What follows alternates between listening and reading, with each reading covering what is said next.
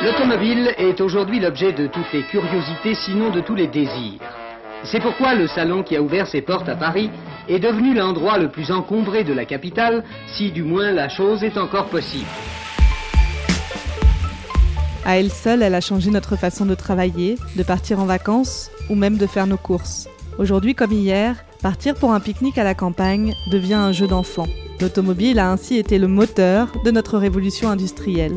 Ensemble, replongeons dans les 120 ans d'histoire de la voiture, des années qui riment avec liberté, mobilité, mais aussi responsabilité. Pour nous mettre dans l'ambiance, écoutons ce reportage télévisé réalisé en 1958.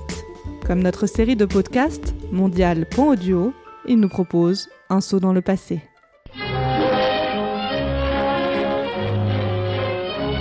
En suivant cet étrange personnage, nous allons visiter un salon de l'automobile, un salon tel qu'il aurait pu se présenter en 1908.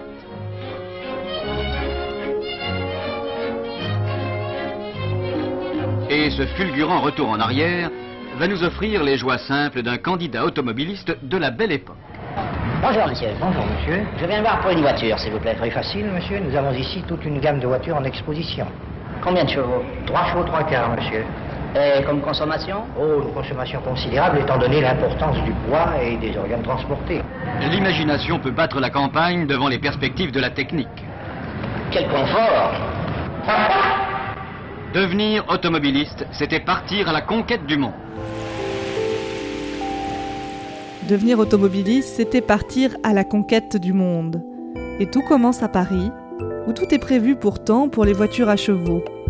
Au cœur de la capitale, au Jardin des Tuileries, l'exposition internationale d'automobiles ouvre ses portes en 1898, soit deux ans avant l'exposition universelle. L'ouverture du salon, il y a 120 ans donc, marque la période de démarrage de la voiture. Le bolide fait alors figure d'exception, d'élitisme et d'exubérance. La voiture se voit, se montre et s'entend aussi. Mathieu Flonneau, historien de l'automobile, nous raconte son arrivée tonitruante. L'automobile est à cette période-là une bête curieuse, très sonore. Donc on sait, pour ceux qui sont voisins euh, de possesseurs d'automobiles, on sait qu'il y en a une. C'est-à-dire qu'elle réveille. Et ceci jusqu'aux années 30. Il y a évidemment un fond sonore automobile qui va gagner progressivement la ville et un fond sonore qui est un fond bruyant. Mais il faudrait comparer, parce que c'est un reproche aussi fait aux attelages euh, hippomobiles et animaux, euh, il faudrait comparer avec le bruit réel aussi euh, de tous ces attelages. Donc l'automobile, elle a une signature sonore dans le paysage. Et on sait, malgré le très faible nombre d'autos qui circulent en France et à Paris, c'est-à-dire qu'en 1900, deux ans après le premier salon, on estime à peu près à 2000 le nombre de véhicules automobiles.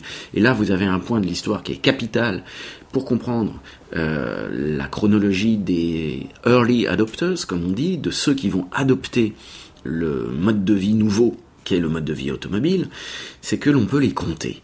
Et ce point est capital par rapport à, par exemple, à la pénétration du téléphone portable, qui était un service d'élite au départ, donc au début des années 1980-90, eh bien, il y a là quelque chose de similaire avec les premières automobiles. C'est véritablement un objet de mode, un objet d'avant-garde, qui va progressivement, alors se généraliser, c'est-à-dire des services collectifs, mais c'est aussi quelque chose, c'est un marqueur social. Et effectivement, lorsque les premiers propriétaires d'automobiles euh, se manifestent à l'occasion des expositions universelles, on sait très bien qu'il s'agit de personnes appartenant à la haute société, que ce sont des personnes bien souvent membres de l'Automobile Club de France, qui est le premier automobile club au monde à avoir été fondé en 1895 à Paris, et euh, ils se promeuvent les uns les autres, et ils cherchent eh à imposer euh, ce qui est une révolution pour eux, mais qui va les dépasser très rapidement, parce que ça va devenir une révolution démocratique. Les années folles laissent une image glamour de l'automobile, comme pour la vrombissante Rolls jaune de Gatsby magnifique. Mais ces années sont plus noires que glamour. La voiture a traversé les conflits mondiaux, associés aux victoires comme pour les taxis de la Marne, mais aussi aux périodes les plus sombres. Les deux guerres sont assez intéressantes à mettre en parallèle et éventuellement à opposer.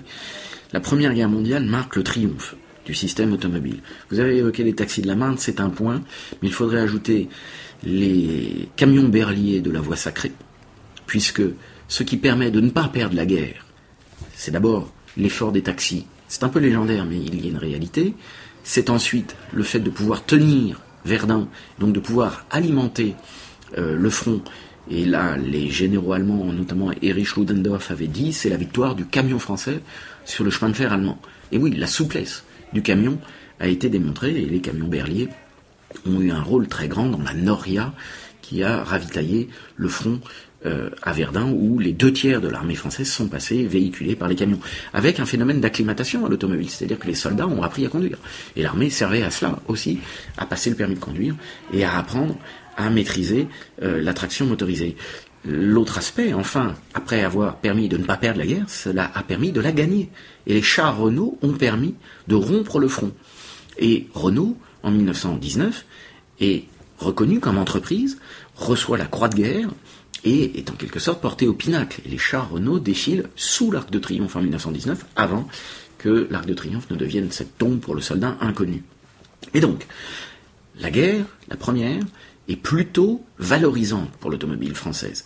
La seconde est plutôt déprimante parce que euh, sous la férule de l'occupant, des entreprises ont contribué à l'effort de guerre, et là il y a des raisonnements qui sont à mener de façon rationnelle, euh, soit c'était la fermeture totale des usines, soit l'on continuait à euh, alimenter eh bien, aussi euh, tout un milieu industriel. Donc les choix n'étaient pas nécessairement des choix idéologiques, mais ils ont servi indiscutablement sur le moment l'occupant. Avec le salon de l'auto, 33e du nom, Paris cette année a véritablement retrouvé les grands jours d'avant-guerre avec leurs poules et même leurs resquilleurs. En dépit des misères du temps, le Salon 46 est un véritable musée de la voiture moderne dans ses conceptions, dans ses techniques, dans ses adaptations. Ici, notre visiteur pourra voir ce qu'un carrossier habile peut tirer d'une Jeep et partant de la voiture à tout faire des Alliés, réaliser un véhicule utilitaire aux destinations précises. Là, notre visiteur, parmi les moteurs, pourra faire d'utiles constatations sur les progrès de la technique française.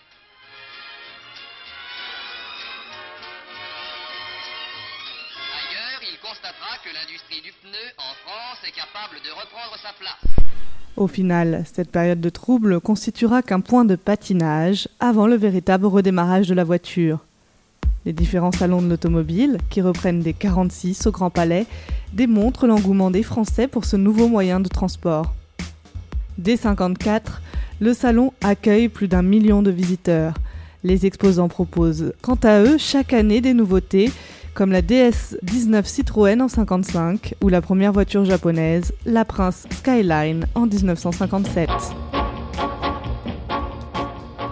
Nous sommes désormais dans les 30 glorieuses. La voiture entre dans tous les garages.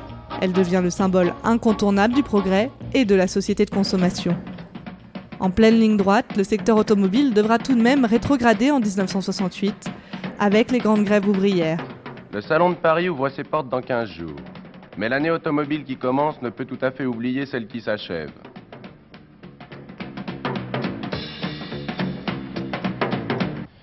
Sans les grèves, est-ce que l'année 68 aurait été une bonne année? Ça aurait été une année normale pour nous, c'est-à-dire meilleure que l'année dernière. Ça aurait été une année record. Nous aurions fait 10% euh, de plus que l'année dernière en production. Toujours est-il qu'il y a une frange de contestation, que certains diraient à l'avant-garde, de cette société automobilisée, qui effectivement est beaucoup plus que l'auto, c'est-à-dire c'est beaucoup plus qu'un objet, c'est un ensemble de dépendances qui rentrent dans la ligne euh, désormais des acquis, des externalités négatives d'une société qui euh, eh bien, a tendance à, à rouler à tourner en rond. L'exemple paradoxal serait le boulevard périphérique, qui est parisien, qui est inauguré en 1973, dont on dit évidemment que c'est un endroit d'embouteillage, mais c'est un endroit aussi de grande fluidité du réseau parisien. Et donc, euh, euh, vous êtes là devant euh, les paradoxes qui éclatent en plein jour de la société automobile. Et force est de constater qu'il n'y a pas eu de ralentissement. Les constructeurs automobiles ont su se faire innovants.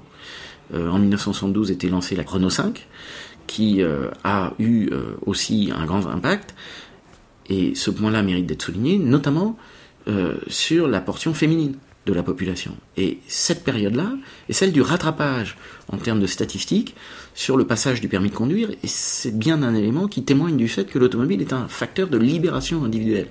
Et pour euh, ce qui était une minorité euh, sexuée euh, relativement à l'accès au volant, il y a des effets de rattrapage. Et l'automobile demeure quand même un marqueur de libération pendant cette période. Nul ne sait si l'histoire de l'automobile sera encore longue, mais une chose est sûre, elle a su traverser les obstacles du passé.